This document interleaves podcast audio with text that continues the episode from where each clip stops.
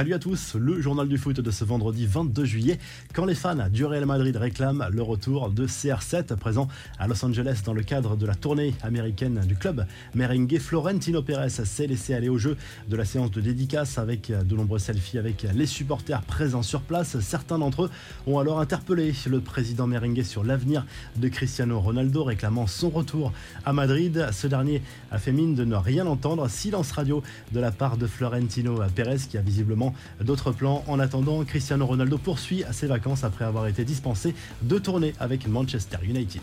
Les autres infos et rumeurs du mercato, le PSG va-t-il lâcher le dossier Gianluca Scamacca? L'arrivée d'Hugo Ekitike a enlevé un peu de pression au club parisien qui ne veut pas surpayer l'international italien. West Ham aurait formulé une nouvelle offre à la hausse à Sassuolo. On parle désormais de 35 millions d'euros. Une nouvelle recrue a dit oui à l'OL. Selon le média néerlandais de Télégraphe, l'arrière-gauche de l'Ajax, Nicolas Tagliafico, est d'accord pour rejoindre l'Olympique lyonnais où il doit s'engager pour les trois prochaines saisons. Côté départ, Léo Dubois s'envole pour la Turquie sans transfert à Galatasaray est désormais officiel. Montant de l'opération 2,5 millions d'euros auxquels pourront s'ajouter un million de bonus ainsi qu'un intéressement de 10% sur une éventuelle plus-value future. Pas question de raccrocher les crampons pour Dani Alves qui était libre depuis son départ du FC Barcelone. Le Brésilien s'est engagé en faveur du club mexicain des Pumas jusqu'à la fin de la saison.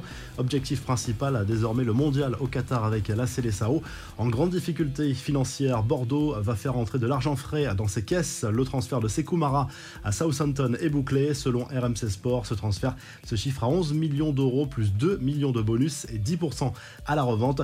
Retour au bercail pour Luis Enrique prêté par l'OM à Botafogo, l'ancien club de l'ailier brésilien, a officialisé la nouvelle ce vendredi. Une option d'achat a été ajoutée pour le joueur de 20 ans qui reste sur une saison très compliquée à Marseille. Et les Canaries tiennent leur nouveau buteur. Le FC Nantes a officialisé la signature de l'international égyptien Mostafa Mohamed, 24 ans, en provenance de Galatasaray, sous la forme d'un prêt avec option d'achat estimée à 6 millions d'euros. Les infos en bref et de deux pour Sadio Mané, comme en 2019, l'attaquant sénégalais a été désigné joueur de l'année par la Confédération africaine de football. La cérémonie des CAF Awards s'est déroulée jeudi à Rabat. Le nouveau buteur du Bayern a devancé Mohamed Salah et Edouard Mendy. Aliou Cissé a lui été élu entraîneur de l'année. Nouveau jackpot pour le FC Barcelone. Le club Blaugrana a accepté de céder à nouveau 15% de ses droits TV de la Liga à la société Six Street. Cette opération va permettre au Blaugrana de récolter 400 millions d'euros rapidement. Cette même société avait déjà acquis 10% de ses droits en juin pour les 25 prochaines années. Johan Laporta s'est lui permis de chambrer le Real Madrid avant le Classico dimanche en match amical à Las Vegas aux États-Unis. Le président Blaugrana a frappé un nouveau coup publicitaire, cette fois dans la ville célèbre pour ses casinos, sur une publicité affichée sur l'un d'entre eux. On y voit le dirigeant catalan dire Calmez-vous, merengue, ce qui se passe à Las Vegas reste à Las Vegas. Un coup de communication qui ne devrait pas forcément plaire aux supporters merengue. La tournée estivale du PSG au Japon se poursuit avec euh, des moments de détente aussi pour les joueurs. Plusieurs d'entre eux, dont Kylian Mbappé, se sont rendus sur les tatamis du euh, Kudokan Judo Institute de Tokyo, référence mondiale en la matière, aux côtés de Teddy Riner, superstar de la discipline. Ils ont même enfilé les kimonos et essayé quelques prises.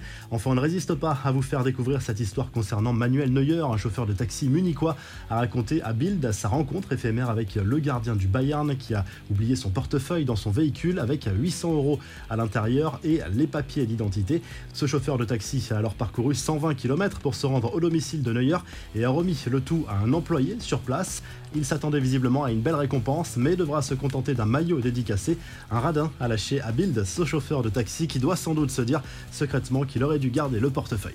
La revue de presse en Espagne, le journal Sport se penche sur l'avenir de Jules Koundé qui devrait bel et bien quitter le FC Séville. Deux destinations possibles, soit le Barça de Xavi, soit Chelsea. Les deux clubs sont au coude à coude sur ce dossier.